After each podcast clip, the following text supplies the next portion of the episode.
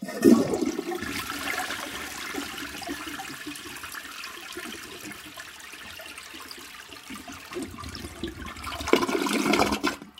привет! Вы смотрите, слушаете очередной виноградный подкаст. Сегодня у нас очень интересная тема. Тема, так как э, говорит молодежь, хайповая.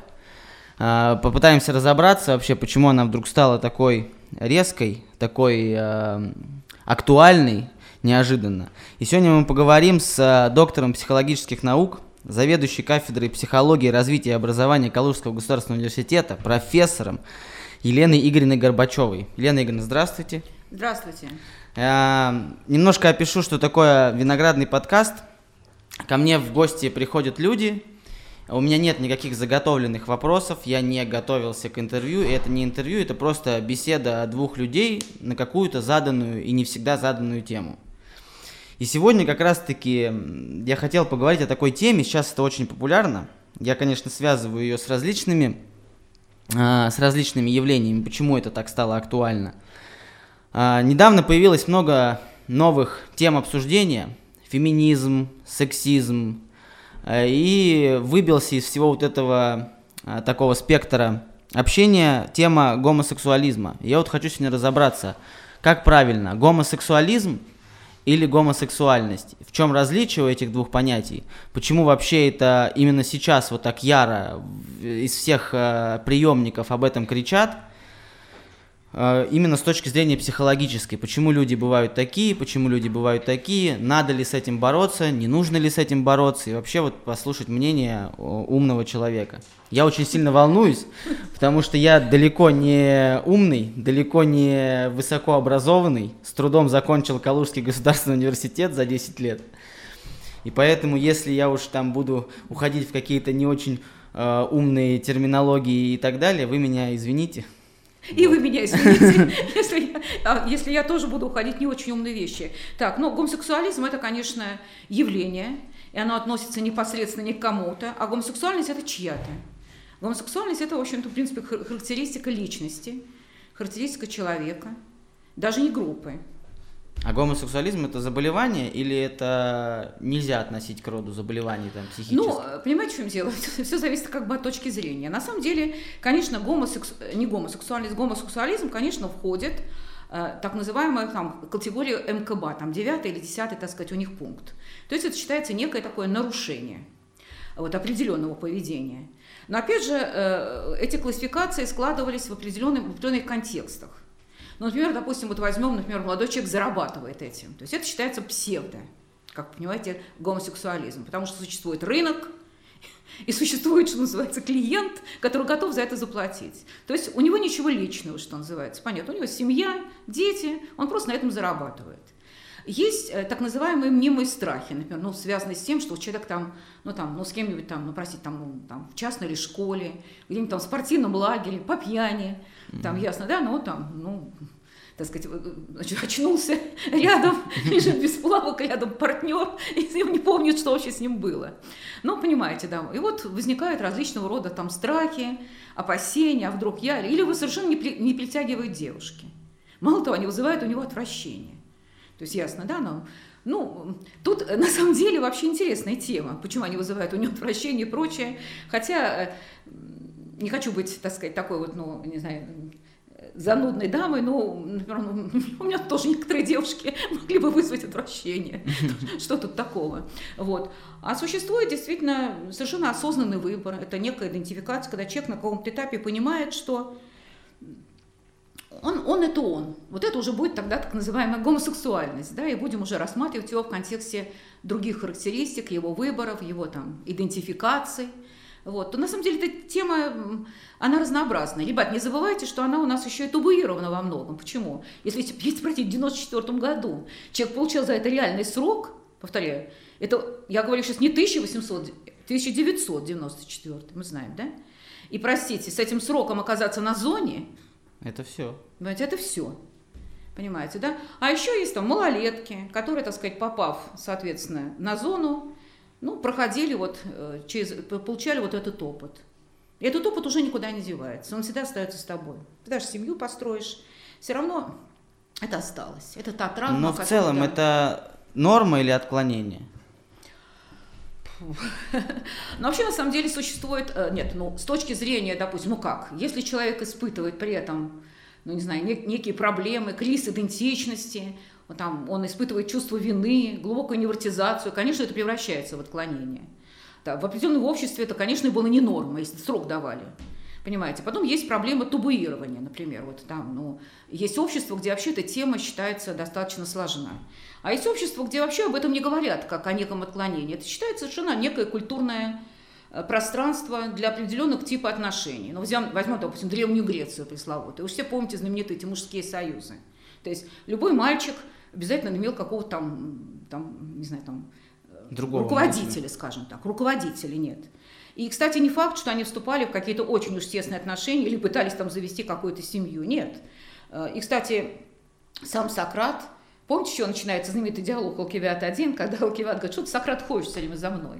И он как раз говорит, что он ходит за, за ним не как прочие мужчины, а он ходит за ним, чтобы все-таки ему там помочь сделать правильный выбор, связанный с, связанный с политическим притязанием Алкивиада. Но то, что у Алкивиада эм, были э, возлюблены, и сам он э, так сказать, тоже влюблялся в мальчишек, это известный факт, в общем-то. И э, педерастия, то есть любовь к мальчикам, это все-таки не совсем гомосексуальность, согласитесь, да? Хотя для многих людей, для обывателей, это считается как бы единый, единый процесс, единый процесс неких отклонений. Ну да, с точки зрения, вот для меня, для меня, для психолога, вот лично, это будет неким отклонением там, от нормы, как вы сказали, да, только в том случае, если это Э, становится э, чьей-то проблемой.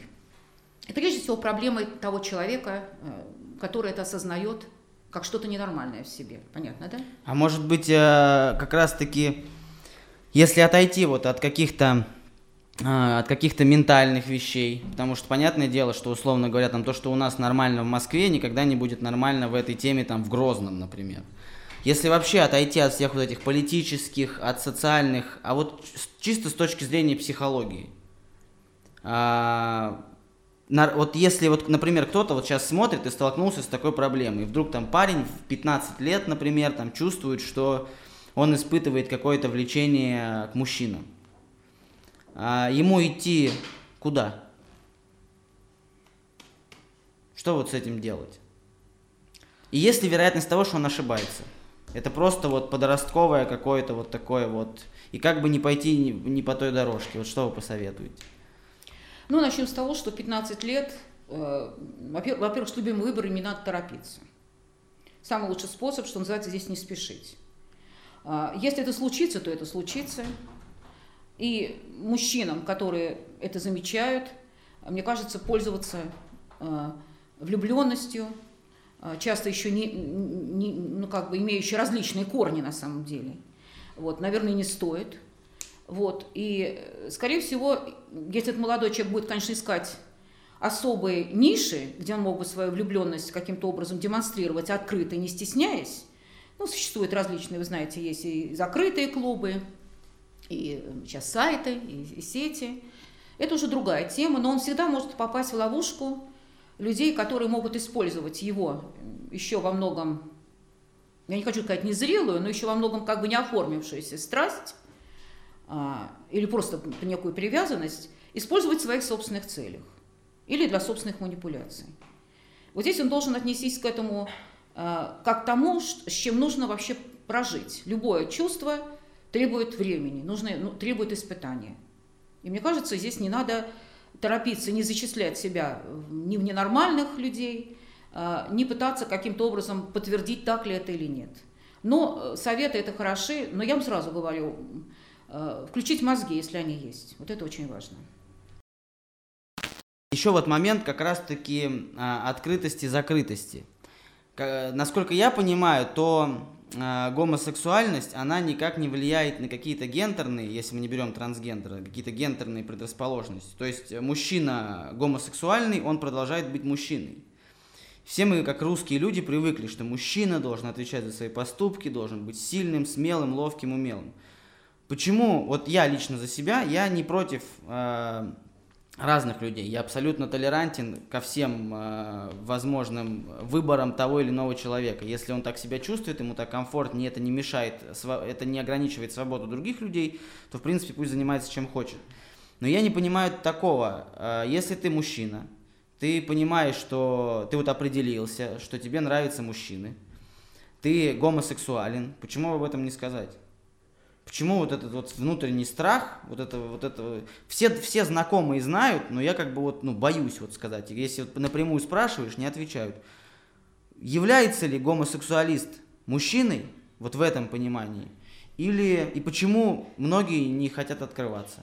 Потому что в Америке, например, эта тема, ну или в более развитых, более толерантных странах эта тема открытая, люди спокойно говорят, и будучи очень известными людьми, у нас почему-то это все-таки еще табуировано, люди боятся. Может быть... Ну, значит почему-то, простите, если даже проголосуете не за того. Вы тоже будете бояться сказать. Наша страна, извините меня, еще полно страхов, предрассудков.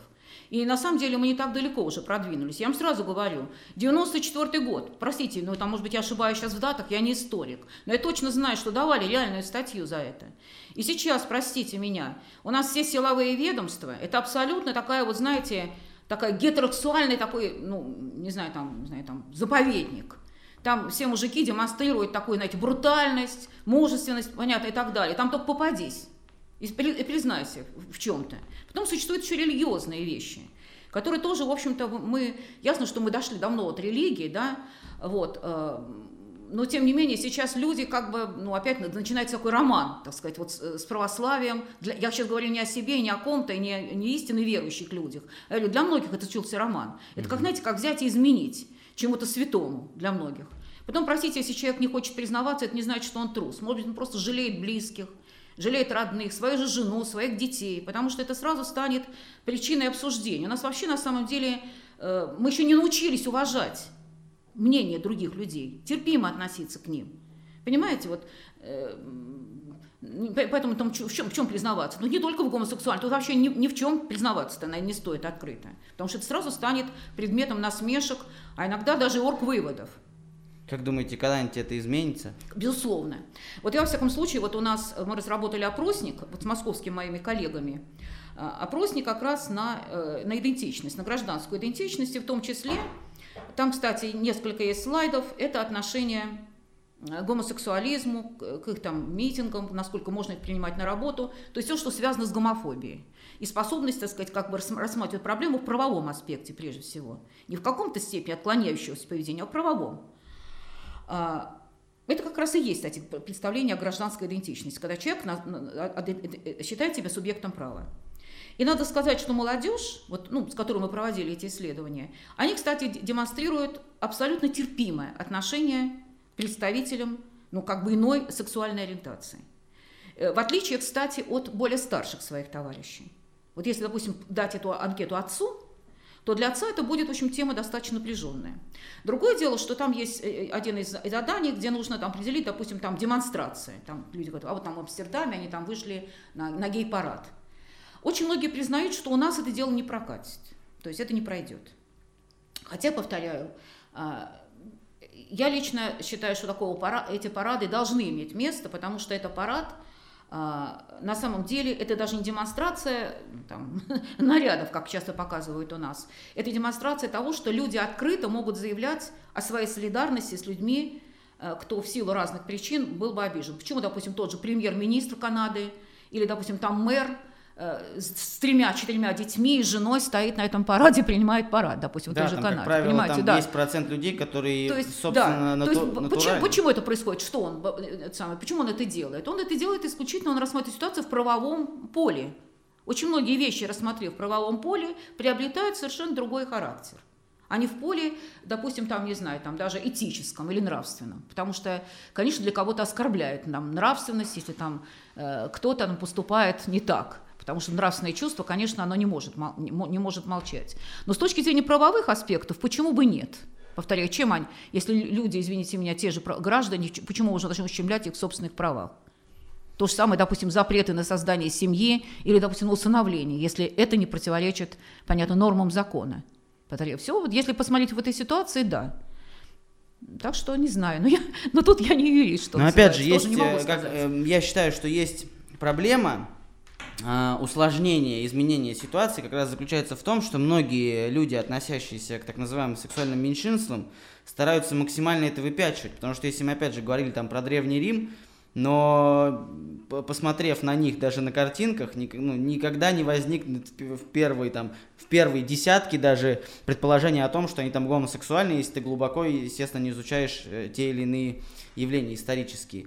Просто многие гомосексуа... гомосексуальные люди, они стараются выпячивать это, накрашиваются, выходят там в каких-то перьях, пытаются в интернете там вести какие-то вот такие очень эпатажные блоги.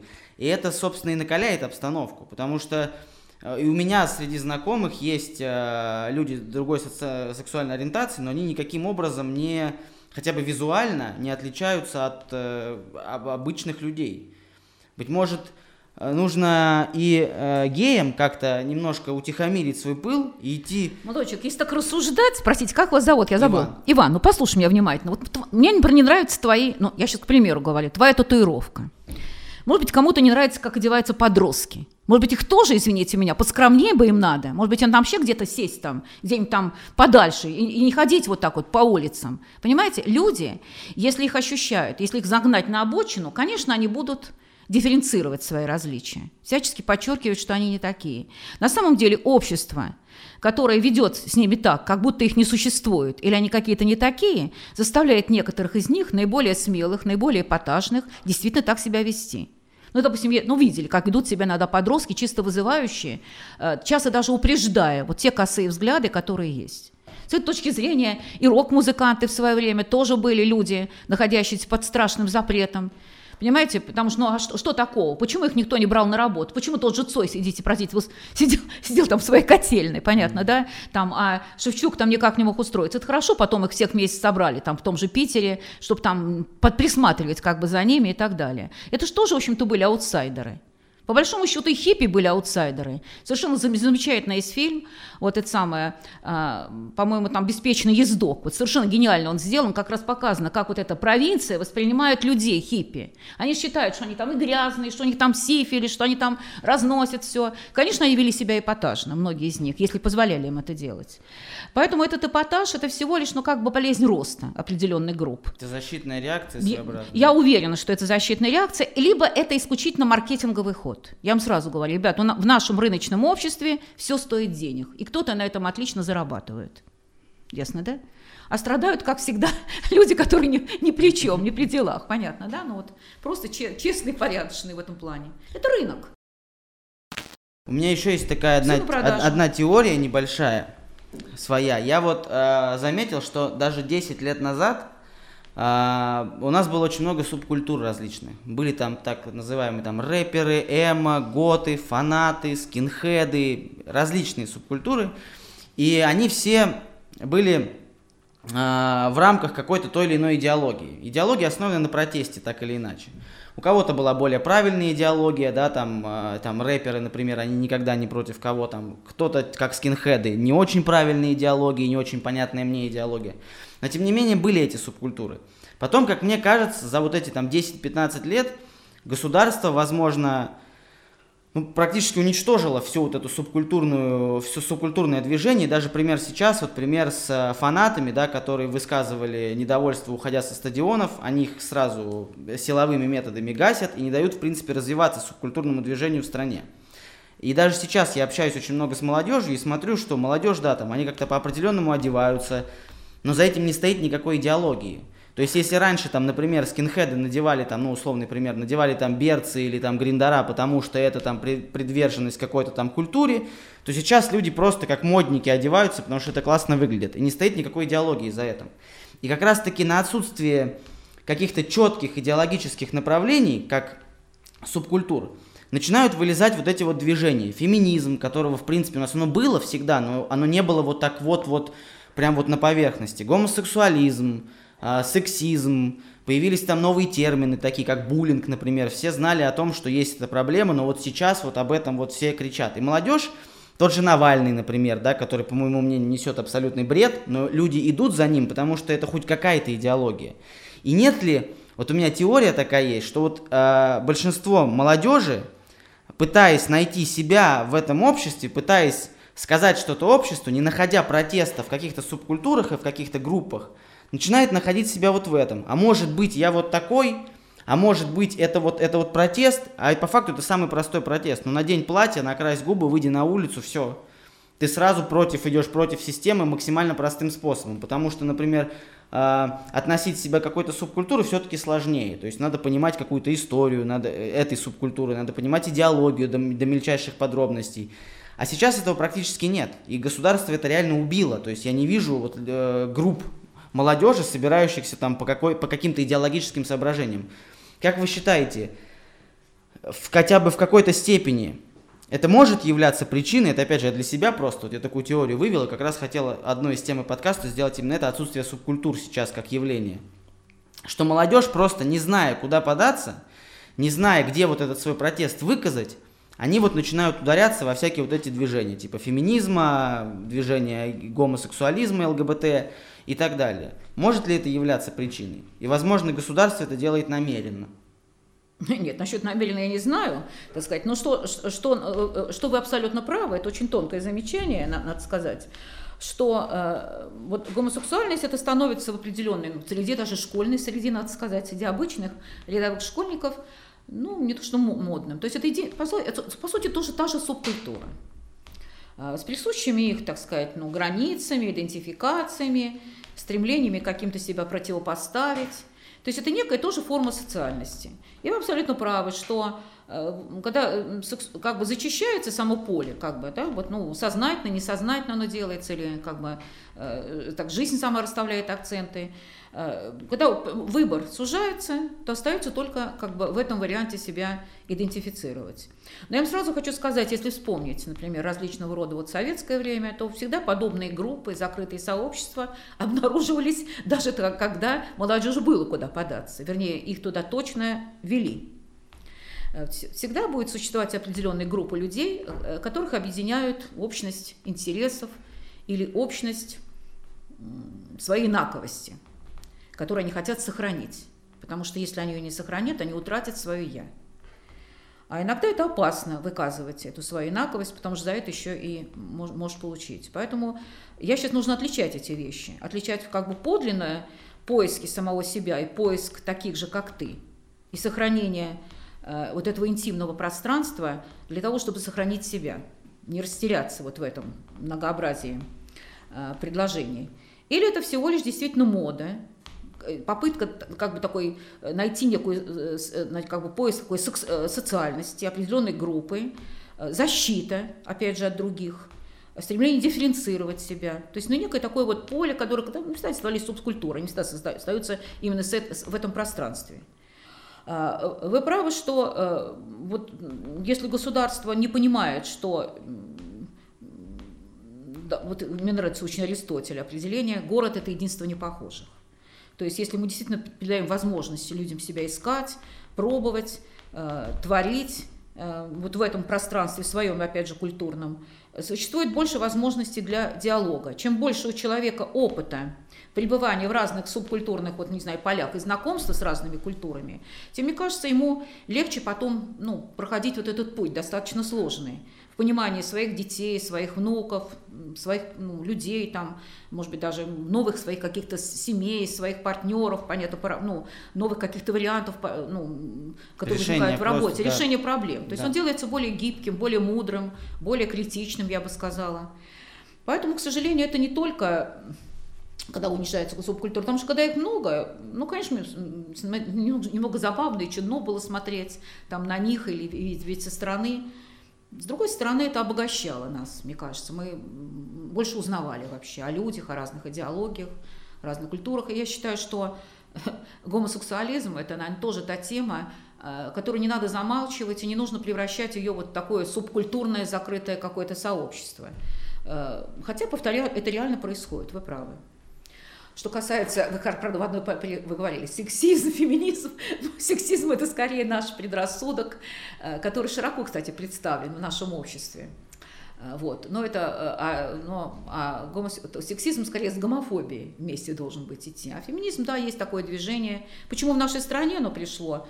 А, ну, во-первых, начнем с того, что был, были те, кто платил за это. Гранты можно было получать под это, какие-то исследования проводить, понимаете, да? Потому что это тема, западная вообще-то тема.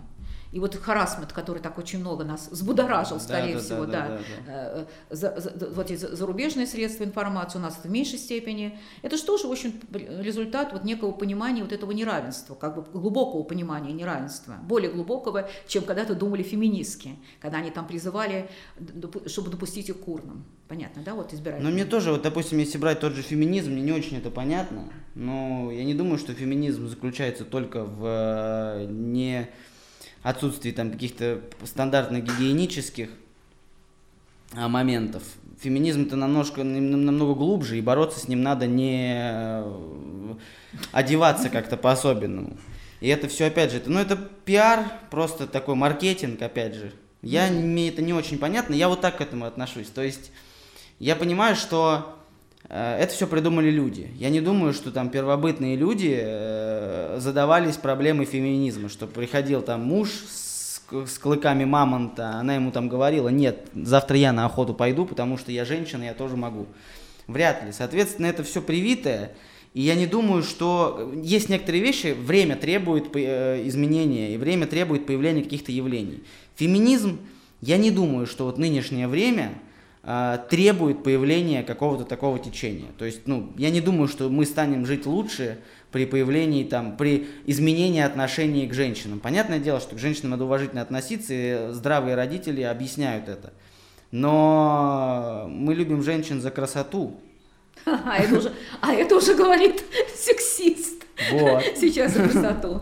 Вот. На самом, понимаете, в чем дело? Э, ведь, собственно, когда мы говорим о сексизме, мы, значит, говорим о том, что у нас мы людей, когда мы, допустим, характеризуем, мы подчеркиваем признаки пола. Вот я никогда не забуду э, совершенно другую реакцию. Реакцию, так сказать, не наших женщин, потому что я сама выросла совсем в определенной культуре, и когда мне делает комплимент мужчина, я не воспринимаю или пропускает меня вперед, я не воспринимаю это как нечто такое угрожающее Э, мне и, и там как личности. Ваша идентичность. Да, да, да, да, да, тем более, господи. Вот. А вот как раз он произнес тост, говорит, выпьем, говорит, за женщин на 8 марта. Вот они такие милые, они такие красивые, несмотря там на то, что они красивые, они там защищают диссертации, там становятся кандидатами наук, на какой-то защите тост. И там присутствовала немка. Ну, у них там же давно эта тема. Она говорит, я не, я, я не могу находиться рядом в одной комнате с таким сексистом.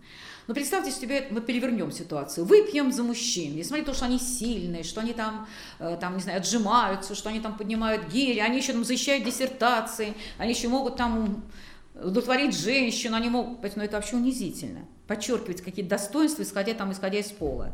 Просто мы не замечаем эти вещи. Хотя на самом деле сейчас появляется новое поколение, растет уже девочек, и мы это уже видим.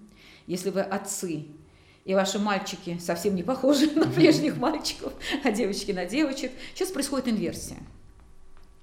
Девчонки все больше и больше сейчас демонстрируют, понятно, да, мужское поведение. Это в, в, в, наше во время было, и ничего удивительного не было. Вот сейчас нашли очередную могилу на раскопках, три амазонки лежат в одной могиле значит, с полным боевым снаряжением, это скифские курганы, да? То есть это было в истории. Были в истории женщины-воительницы, есть сказки, где там Настасья Богатырка э, женится на муже каким путем? Вернее, выходит замуж. И так научилась говорить правильно, потому что она в этом победила. В битве. Даже в массовой культуре. Да, да. Вот, То есть в нашей культуре воинов, всегда, всегда, всегда была вот эта асимметрия, на самом деле была. И даже внутри определенных групп. Другое дело, что сейчас происходит это уже на уровне таких вот врожденных программ, которые запускаются, э, запускаются рано, как только формируется пол. Здесь происходит вот эта инверсия. Ну, большую роль, конечно, играет определенная там, форма воспитания. Отсутствие вот этой, некой вот этой вертикали, иерархической семьи, что папа там голова, мама шея. Вот. Ну, классика жанра. Сейчас многое меняет, сейчас мы много чего интересного увидим в поведении. И поэтому все равно будут люди, стремящиеся воспроизвести вот мир той традиции. Кто-то будет вообще жить без традиции, пускаться в свободное плавание. Но э, это будет очень интересное время сейчас. Вот я думаю, что я вот только недавно до меня дошло, что, допустим, вот если у моего сына сейчас родится ребенок, то он встретит трехтысячный год. Вот эти, вот эти три тысячи. Я даже представить такое не могла. Для меня 2000 уже казалось слишком много. Казалось, господи, столько не живут. Ну, и тем не как менее. он трех Ну почему? Ну если сейчас, в 20 году ему будет, ну сейчас он родится, ему же 80 лет будет, почему не доживет? Нет, до- он будет 2100 Но все равно, понимаете, но все равно это будет совершенно как бы другие уже варианты. Это уже пойдет как бы на трехтысячность. Конечно, понимаете, это будет совершенно другое измерение времени. Очень много изменится. Я думаю, что то, о чем мы сейчас с вами говорим, на самом деле э, успокоится. Вот, повторю, у нас сейчас происходит, вот самое главное, происходит сейчас изменение э, в головах. Вот, например, смотрите, если раньше еще, я помню, я, такая- я, я давно читаю психологию, вот социальная психология, там, где надо, чтобы показать, что такое установки, ну, привожу такую дискуссию. Ну, допустим, например, привожу такие, ну, типа кейсы, например, допустим, вот вы устраиваетесь на работу вместе с мужем, и мужу предлагают меньшую зарплату, чем вам. То есть вы согласитесь ли работать с ним вместе вот на одной работе. Или, например, там, вы беременеете, ну, уходить в декрет, то есть для вас ну, напряжно, вы теряете в зарплате, и вы предлагаете мужу взять декретный отпуск. Если это в 80-м, как в 87-м году, ну, соглашались, были мужчины, которые там, ребята в группе, но это были единицы, то сейчас очень прагматичная молодежь. А почему бы нет? Ну, как Повторяю. раз сейчас есть у нас, Деньги там, у в даже в Калуге типа- есть папа в декрете. Да, совершенно спокойно, это никого не напрягает. Причем самое главное, там дали дальше вопрос, а как отнесутся к этому ваши родители, как отнесутся все? Они абсолютно уверены, что нормально, что родители, любя своих детей, перетерпят и это. Да как бы они, понятно, ну, лично, ну, может быть, у них что-то содрогалось. Как посмотрят на эти ваши друзья? Нормально воспримут, а если не посмотрят не так, не будем с ними дружить. То есть, понимаете, вот э, это, это уже изменяется. Даже на моих глазах происходят некие изменения. Казалось, ну, в святая святых. Ну что, мужик добытчик, женщина хозяйка. Ерунда, все это, все это меняется. И я думаю, то, что появляются женщины, для которых проблема женский вопрос, вот на этом как бы на острие, а, э, на острие вот этих всех изменений, которые пока только намечаются. Понятно, что речь идет, конечно, о опережающих группах. Соци- Такая опережающая группа – это молодежь, кстати. Социологи называют. Надо на молодежь смотреть, если мы хотим узнать, что будет лет через 20, через 30. Конечно. Поэтому для меня, конечно, молодежь, я люблю за ней наблюдать, смотреть, но уже, конечно, э, ну, много уже не понимаю, потому что мне явно не хватает внуков. Когда появятся внуки, я буду лучше разбираться в молодых людях, потому что мой сын уже подрос. Не- Я, да я, я близко к молодежи, ближе, и я половину не понимаю. Да, не, понимаю вы? не понимаю смысла просто. Я не понимаю. У нас всегда, когда я был моложе, реально была какая-то идеология. То есть я вот всегда как раз, я учился в институте там 10 лет, 11. Я всегда был против системы. Вот мне хотелось всегда что-то показать, доказать. Это же тоже все вот оттуда. Ну, конечно. И, э, но я шел за какой-то идеологией, там, у меня была идеология правды, я вот хочу добиться справедливости, добиться, вот, жить по пути созидания, мы должны помогать, там, если человек, ну, то есть не гнобить никого и так далее. Я хотя бы шел с какой-то идеологией, то сейчас э, молодежь, вот даже, опять же, возвращаясь к теме, вот пример, э, раз мы говорили феминизм, и чтобы затронуть еще и гомосексуализм. Вот появились, например, феминитивы. И молодежь, как э, большая степень, прям облако такая молодежи, подхватила такая, о, феминитивы, прикольно. Мы теперь добавляем новые суффиксы. И вот как раз вопрос в чем? Не будет ли не феминитивов, а гомонитивов каких-то, как вы думаете? И не подхватит ли это молодежь, потому что закидывают, вот сейчас недавно, буквально вчера или позавчера вышел альбом Моргенштерна, это рэпер какой-то.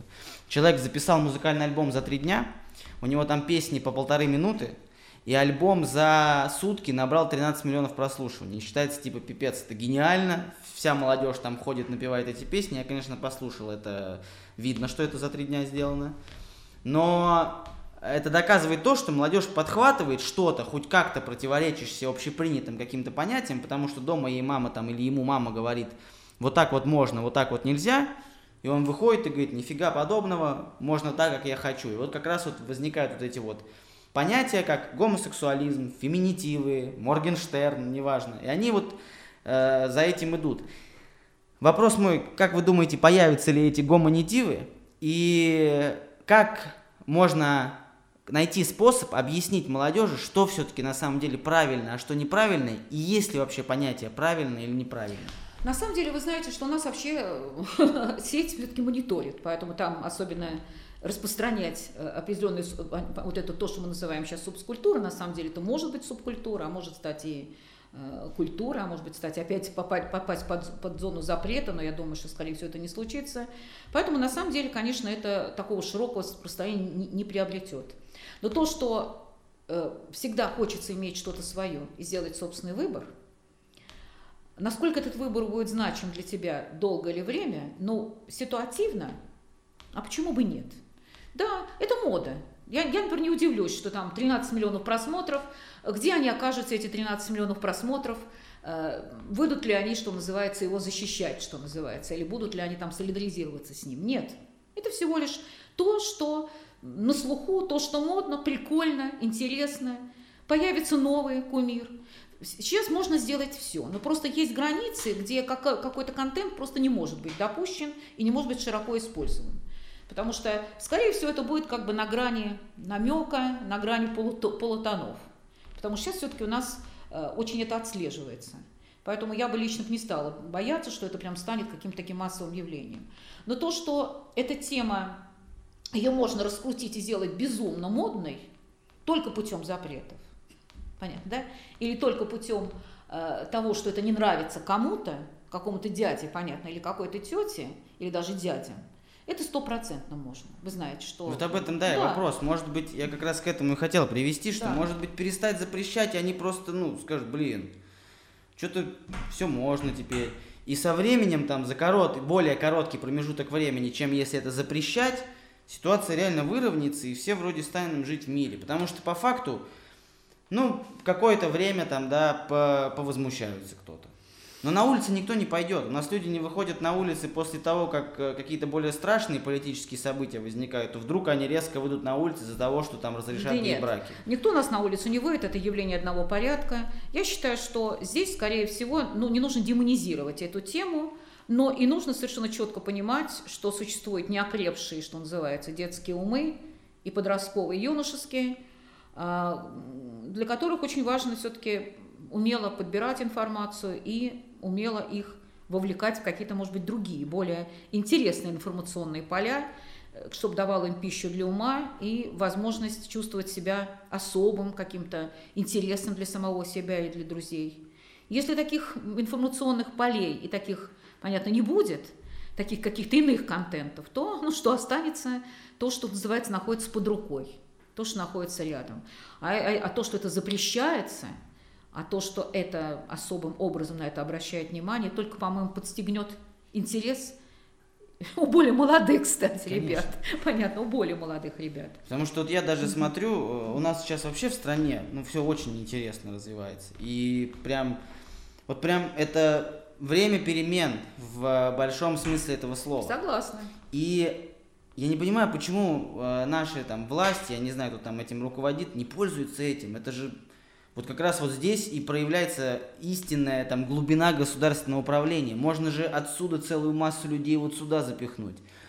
А у нас этого не происходит. И как раз это и есть причина вот э, в появлении вот такой вот гомофобии и всего остального. Потому что я не всегда понимаю гомофобию. Ну, я все-таки в большей степени гомофобный человек. Опять же, у меня менталитет, я привык это видеть. Мне с детства говорили, что это хорошо, что это плохо я не могу нормально смотреть там на целующихся мужчин, для меня это, ну, подсознательно, хотя головой я понимаю, что в принципе, ну... А кому-то не нравится смотреть на целующихся мужчин. Конечно, конечно. Считают, что это тоже... И ну, а, меня другое всегда вот поражает, всегда забавляет, смешит, даже в какой-то степени злит, потому что, например, сидит какой-то мужик, который там, я не знаю, полжизни бухает, работает там с такими же бухающими мужиками в каком-то гараже, приходит там материться на свою жену там при ребенке и осуждает каких-то там двух мужчин, которые хотят сделать счастливым какого-то другого ребенка, там взяв его себе в семью там из детского дома.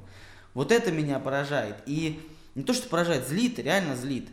И я думаю, что ситуация долго еще не поменяется, как раз по причине того, что наш так называемый электорат, это, как правило, вот э, такие люди, все, все-таки менее образованные, менее интеллектуально развитые, которые своим вот этим непониманием и нежеланием понимать, они не дают всему этому как-то успокоиться. Потому что они всегда и эту, и, и баламутят эту лодку. Например, там вышли там, да, вот много на ютубе роликов, вышли там два парня абсолютно э, натуральные, вышли за ручку пройтись, как снятый социальный эксперимент. И вот эти вот так называемые гопники считают своим долгом подойти, разбить им руки, начать их толкать, пихать и так далее. Хотя я понимаю, ну вот и что ты, вот, ну зачем? То есть толку никакого, и люди этого не понимают. А, хотя я опять же убежден, что среди вот этих вот гопников есть люди, которые нет-нет, но дома там уже перед сном задумываются о том, что а что если бы там когда-то и так далее. Как вы считаете, когда-нибудь наша страна станет умнее? Конечно, безусловно. Я хочу, я, я абсолютно убеждена, она уже стала умнее на самом деле. Ну, ну, не видно, конечно, может быть, и всего этого. Вот возьмем, допустим, книги. Ведь раньше представить себе такое разнообразие, понятно, да, фантастики, там, фэнтези, а, там, не знаю, там, тех же детективов. Это я сейчас говорю о массовой, э, массовом, так сказать, mm-hmm. культуре, то, которую читают абсолютно все. Представить было невозможно. Понимаете, в чем дело? Не знаю, там поэзия, возьмем, допустим, там, заглянем там, не знаю, там интернет, сколько там вообще, сколько поэтических сайтов, да. Другое дело, что сейчас, да, маленькие тиражи, но сейчас все ведь есть там, в сети. И сейчас огромная возможность учиться, обучаться. Послушайте, как сейчас говорят, какой язык развитый у молодых людей. Ну, конечно, не все они там говорят, там, там типа там исплевывают через каждый шаг, но все равно речь, речь стала богаче. Э, уже сейчас можно встретить людей, кто, в общем-то, уже сейчас болтает и смешивает, что английские и русские слова. В наше время это были только элита или только очень избранные ребята. Сейчас, в общем-то, то, что называется сейчас вот эта вот культура, та, которая была доступна далеко не всем, она сейчас попала на улицы. Она сейчас начинает активно осваиваться. Другое дело, что э, вот меня больше пугает другая вещь, что, э, понимаете, очень многое зависит все-таки от доступности всего этого. А доступность всего – это, конечно, это проблема бедности. Вот сейчас, вот э, сейчас вот у нас много говорят, и вот президент в своем послании сказал, что вот сейчас у нас проблема, да, социальная проблема является очень значимыми проблемами, и сейчас, видимо, будет ими, во всяком случае, как в очередной раз активно да, заниматься. Да, да. Меня пугает то, что вот вырастают э, ребята, как там, подайте еще вот знаете, такого э, шнура, да, Конечно. в Ленинград, что-то, новые дома, как коробки, если хочешь бить, набивай кулаки. Да. И помните, там, кстати, что-то, а мне все похреное сделано из мяса, самое страшное, что может случиться. Да, Кстати, ну понятно, да? да? да, да. И вот дальше он это кричит. Вот, я вспоминаю, это как раз вот то э, поколение, который никогда не выберется оттуда. Вот мне что пугает дальше. Они никогда не выйдут оттуда. Это будет воспроизводимая бедность. Сокращение бюджетных мест в вузы, они, значит, никогда туда не попадут. То есть это будут вот страшные районы, когда вот бываешь в Европе или когда даже смотришь там по телеку, когда бываешь, ты видишь эти районы, где люди живут на пособие. Это есть под Парижем, это есть вот Марсель, я помню, мы шли, там страшно вообще в этот район ну, войти. конечно, То да. есть это рядом, извините меня, вот с какими-то там артефактами, к которым мы приезжаем и смотрим как туристы. Это страшные вещи. Вот эти районы появляются у нас. Да, они были там, там были тоже вот эти вот страшные бараки, куда трудно было сунуться. Страшный район, они были в Калуге, та же, кстати, наша Салтыковка, любимая, да, на да, которой да. мы сидим. Это было то самое место, куда, в общем-то, с девушкой не пойдешь прогуляться, понятно, да? Да это я все И проводить до Хилтона. Да. Но, понимаете, с этой Салтыковки ребята поступали учиться в вузы. Кстати, вот наш Любимов, сейчас, сейчас губернатор Рязанский, он отсюда, из этих мест, понимаете, отсюда можно было подняться, были лифты. Вот если не будет этих лифтов, Тогда действительно страна будет умнеть, какая-то часть, а другая страна, а другая часть будет просто деградировать. И вот этот разрыв между этими двумя мирами нас взорвет. Если же мы выстроим эти социальные лифты для этих самых простых ребят, вот, которые могут приходить в какие-то там, не знаю, там клубы, надо к ним туда вообще идти, призывать их туда-сюда, потому что интеллектуальная молодежь всегда себя найдет. А вот этих ребят нужно Каким-то, нужно подтягивать. подтягивать и вытягивать. Иначе у них будут свои вот эти закрытые миры, закрытые сообщества. Ну и, конечно, уголовный мир, он не дремлет. Как Потому что я сам, я сам на самом деле из э, как раз вот такой среды, очень прям, очень нехороший. Вся моя, большинство моих, даже на 80% всей компании, которые я общался с детства, там они либо умерли от наркотиков, либо сели в тюрьму, либо умерли там по пьянке, разбившись и так далее. И я старался всегда вырываться, но вот я за себя скажу. Я абсолютно из, ну, прям сильно бедной семьи вышел. То есть, что мы там видели колбасу только там на Новый год и так далее. Но опять же, это 90-е, там все Ну, было понятно. практически у всех сложно. Видел я там на улицах и смерти, и драки, и постоянно все это прошел, и пытался всегда из этого вырываться, как раз искал себя, там, начал в ночные клубы ходить, там, начал какие-то кружки записываться, еще лишь бы куда-то вырваться, потому что я понимал, что здесь я закончу очень, ну, закончу со стаканом, либо я там старчусь, либо я сяду в тюрьму, другого вообще пути нет. И пытаясь вырываться и подниматься все выше и выше, и по культурной лестнице, и по социальной лестнице, я понимал, что на самом деле а, там вверху еще грязнее, еще хуже, чем внизу. Это на самом деле так. Вот опять же сказать про Калужский государственный университет. Тогда я еще поступал в КГПИ, по-моему, или КГПУ. Вот я 10 лет учился, реально талантливых преподавателей, которые желают не отработать часы, а дать знания, ну там вот ну, за все мое обучение там 10 человек было. В остальном я не знаю ничего. Вот абсолютно ничего я не получил, ходя на занятия, ходя на пары. Ничего. Я последние вот 4 года я учился. Я прям все читал, готовил все контрольные, писал сам диплом. Все прям вот делал. И вот пример банальный. Я на дипломе мне задают вопрос.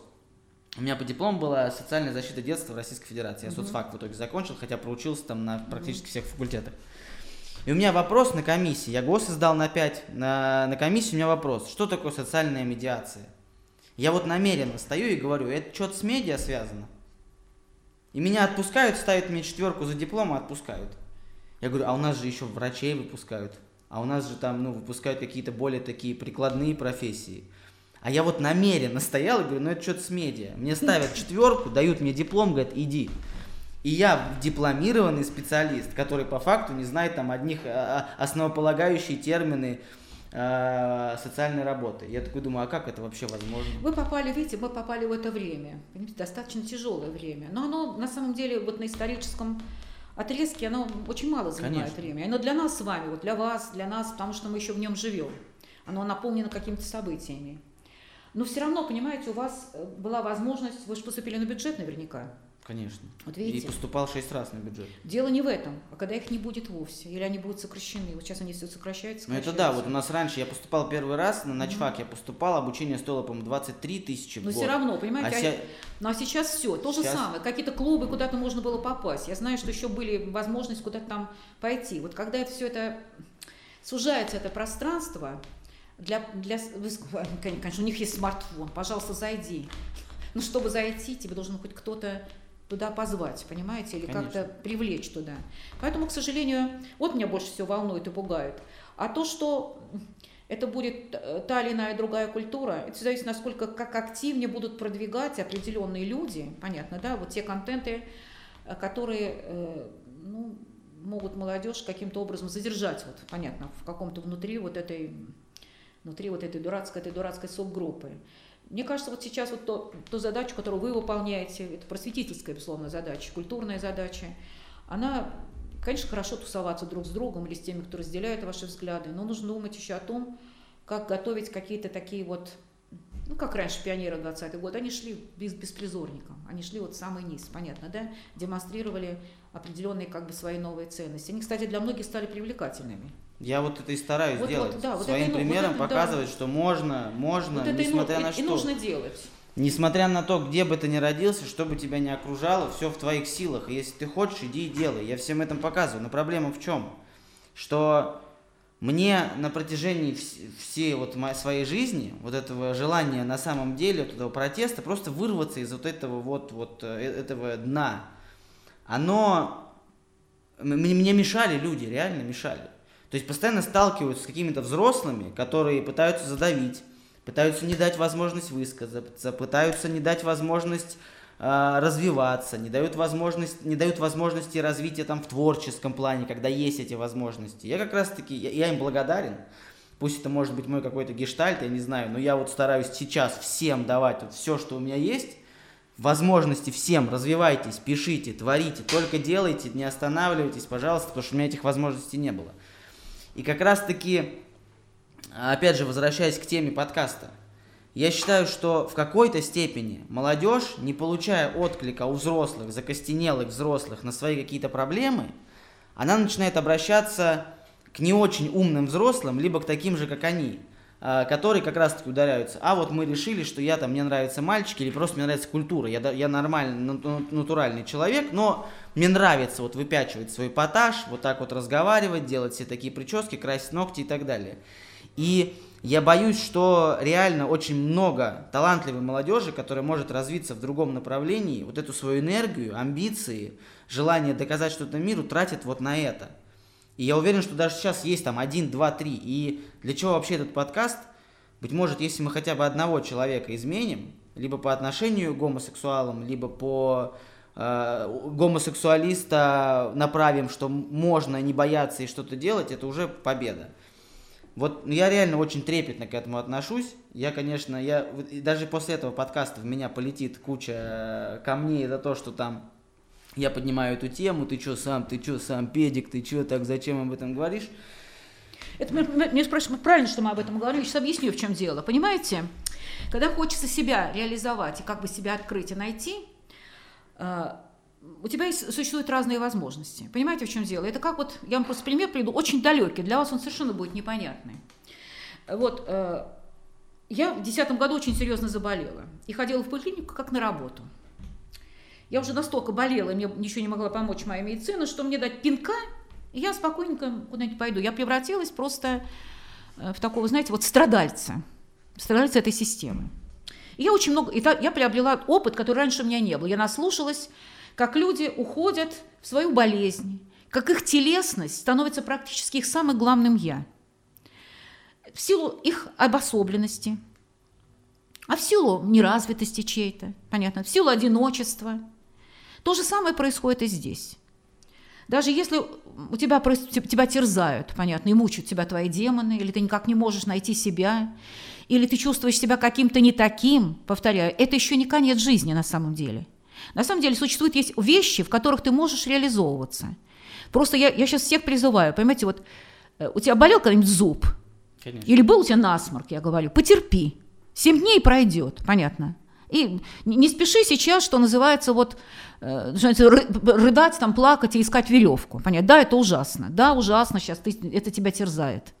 Конечно, можешь там пойти в ту же поликлинику, сесть рядом с такими же больными и сказать, как мне плохо, и поговорить с ними. Это как бы ну, неплохой вариант, но это тоже не спасение. Поэтому если ты будешь искать таких же заблудших душ или несчастных, понятно, телесно, так сказать, возбужденных или как нашедших свою правду людей, это тоже, кстати, ну, может быть, это спасет тебя, но на один день. Поэтому лучший способ вообще решать любые проблемы, я сразу хочу сказать, это творчество. Музыка, живопись, кино. Понимаете, в чем дело? Вот иди, сам не можешь писать, иди послушай, как это делают другие люди. Повторяю, там найдешь ответы на все вопросы. Лучшая терапия. Это лучшая терапия. Понимаете, в чем дело? Лучшая терапия. И поэтому я считаю, в конце концов, если тебя там, понятно, мучают там твои нерешенные вопросы, повторяю, то гармонии ты не найдешь ни в себе, ни в окружении. Гармония есть только в искусстве, понятно, только в культуре. Но я говорю еще настоящей гармонии. Там ля-ля, понятно, да, а вот как бы, по, понятно, подлинная как бы борьба ну, вот с твоим бы, собственным а хаосом. люди скажут тебе. Поэтому я считаю, что это лучший способ. Это, поэтому я вам серьезно говорю, вместо того, чтобы там да, можно, конечно, тусоваться друг с другом, это хорошая тема, но я хочу призвать молодых людей, что, понимаете, в чем дело, коллектив никогда не бывает сильнее личности, это только кажется. Понимаете, нужно пытаться быть смелым и быть индивидуалистом, даже если ты считаешь, что ты не другой, не такой, как все. Вот понимаете, вот э, мне бы всегда хотелось вот мне тоже были какие-то там молодости проблемы нерешенные, мне казалось, что все. И вот и, э, мне бы хотелось, вот сейчас бы я встретилась с этой девочкой, вот понимаете, вот я вот та взрослая сказала, дорогая, все пройдет, понимаешь, в чем дело? Такая ерунда. Ты, может быть, там думала, когда ты расставалась с своим мальчиком в детском саду, что вы больше никогда не увидитесь, это трагедия жизни, на этом все конец. А это маленький эпизод твоей жизни. Понимаете, как этот детский сад заботится, так заботится все твои невзгоды. Вот если бы встретился бы такой человек, каждому из нас вовремя, да, но если этой встречи нет, я вам сразу говорю, мне лично повезло. Я любила читать, и я все находила что? В книгах, а потом в музыке. Ясно, да? Потому что я никогда не забуду. Э, я иду по улице, из окон слышь, Эбби Роуд. Это, было, это была песня, понимаете? Я вдруг поняла, что я счастлива, несмотря на то, что все было ужасно. Понятно, да? Вот. Я почему-то подумала, что я сама иду. Потом я уже увидела, вы тут можете увидеть все, для нас Я помню, как мы, как мы на Квинтом собирали всем миром купить пластинку. Поэтому я считаю, что есть вещи, которые делают нас счастливыми, вопреки всему. Интересная такая тема. У нас в конце каждого подкаста есть э, такая рубрика постоянная, одна моя самая любимая рубрика, потому что я считаю, что раздавать всем советы мог, может каждый, но только по-настоящему интеллектуально развитая личность э, и в принципе личность может поговорить с самим собой. Это всегда очень сложно, на самом деле поговорить с самим собой. У нас гости вот в эту камеру разговаривают с самим собой. А, итак, представьте, что вам а, вот эта камера, это вы в 15 лет. Ну что бы вы сказали себе 15-летним? Не бойся, у тебя все получится. А теперь вы, который 25 лет. Не бойся, у тебя все получится. 35 лет. Ты еще не боишься? У тебя все получится. И давайте 85 лет. Совершенно не важно, боишься ты или что-то получится. Жизнь, она прекрасна в любом возрасте, в любом состоянии. Нужно ходить приятное в ней, полезное, нужное и важное. Обязательно найдете. В ней точно есть. Если есть что-то плохое, значит есть что-то хорошее. Конечно. По-другому не бывает. И э, в конце давайте подытожим, опять закольцуем эту тему гомосексуализма. Давайте какие-то финальные просто слова, вот ваше напутствие людям, э, гомофобным, э, толерантным. Вот в принципе просто как вот э, вы все-таки гораздо э, образованнее многих, кто сейчас смотрит это. Я вот мечтаю стать доктором наук, это вообще моя цель, правда. Сейчас я не поступил в магистратуру, но ничего, я в следующем году пойду, я все-таки, я, я стану доктором, я, это прям моя мечта. Пока я не стал доктором, вы как доктор психологических наук, вот скажите какие-то финальные слова вот по теме вот этой вот гомосексуализма вообще, что бы вы хотели сказать людям, я уверен, что ну, достаточно много людей этот подкаст посмотрят. Сказать, ребят, я сейчас обращаюсь к гомосексуалистам. Вы знаете, вы, конечно, объединяетесь друг с другом и хотите там, не знаю, помочь друг другу, поддержать друг друга. Но не забывайте, что вы нужны другим людям. А, и вы нужны им не только как носитель определенного, там, не знаю, сексуальной там, ориентации, вы нужны прежде всего как личности. Но вы нужны еще и себе, как личности, а не только там, как бы носитель определенной телесности. Поэтому не зацикливайтесь вообще на этой проблеме. Да, она есть, да, она трудно решаема, да, иногда эм, достанется вам. Ну, не нужно дразнить других, не нужно дразнить себя, не нужно вообще делать из нее, превращать ее в культ какой-то. Потому что культ – это другие вещи. Вещи, которые нас не разъединяют, а наоборот объединяют нас со всеми людьми. Вот я это хочу и сказать. А те, кто относится к гомофобному? А вы знаете, э, вспомните себе, когда на вас смотрели, как на какую-нибудь тупицу, когда вы не выучили урок – когда вы относились к людям другого сорта. Вспомните себя подростком, когда вас смотрела какая-нибудь с ненавистью какая-нибудь бабушка. Мама, когда вы там возвращались поздно и в пьяном виде с какой-нибудь гулянки. Жена, когда вы тоже приходили там с работы или с гаража. Вспомните себя. Вообще легко вам было испытывать вот эту ненависть. Поэтому не надо, держите ненависть при себе. Ненависть убивает вас, убивает других людей.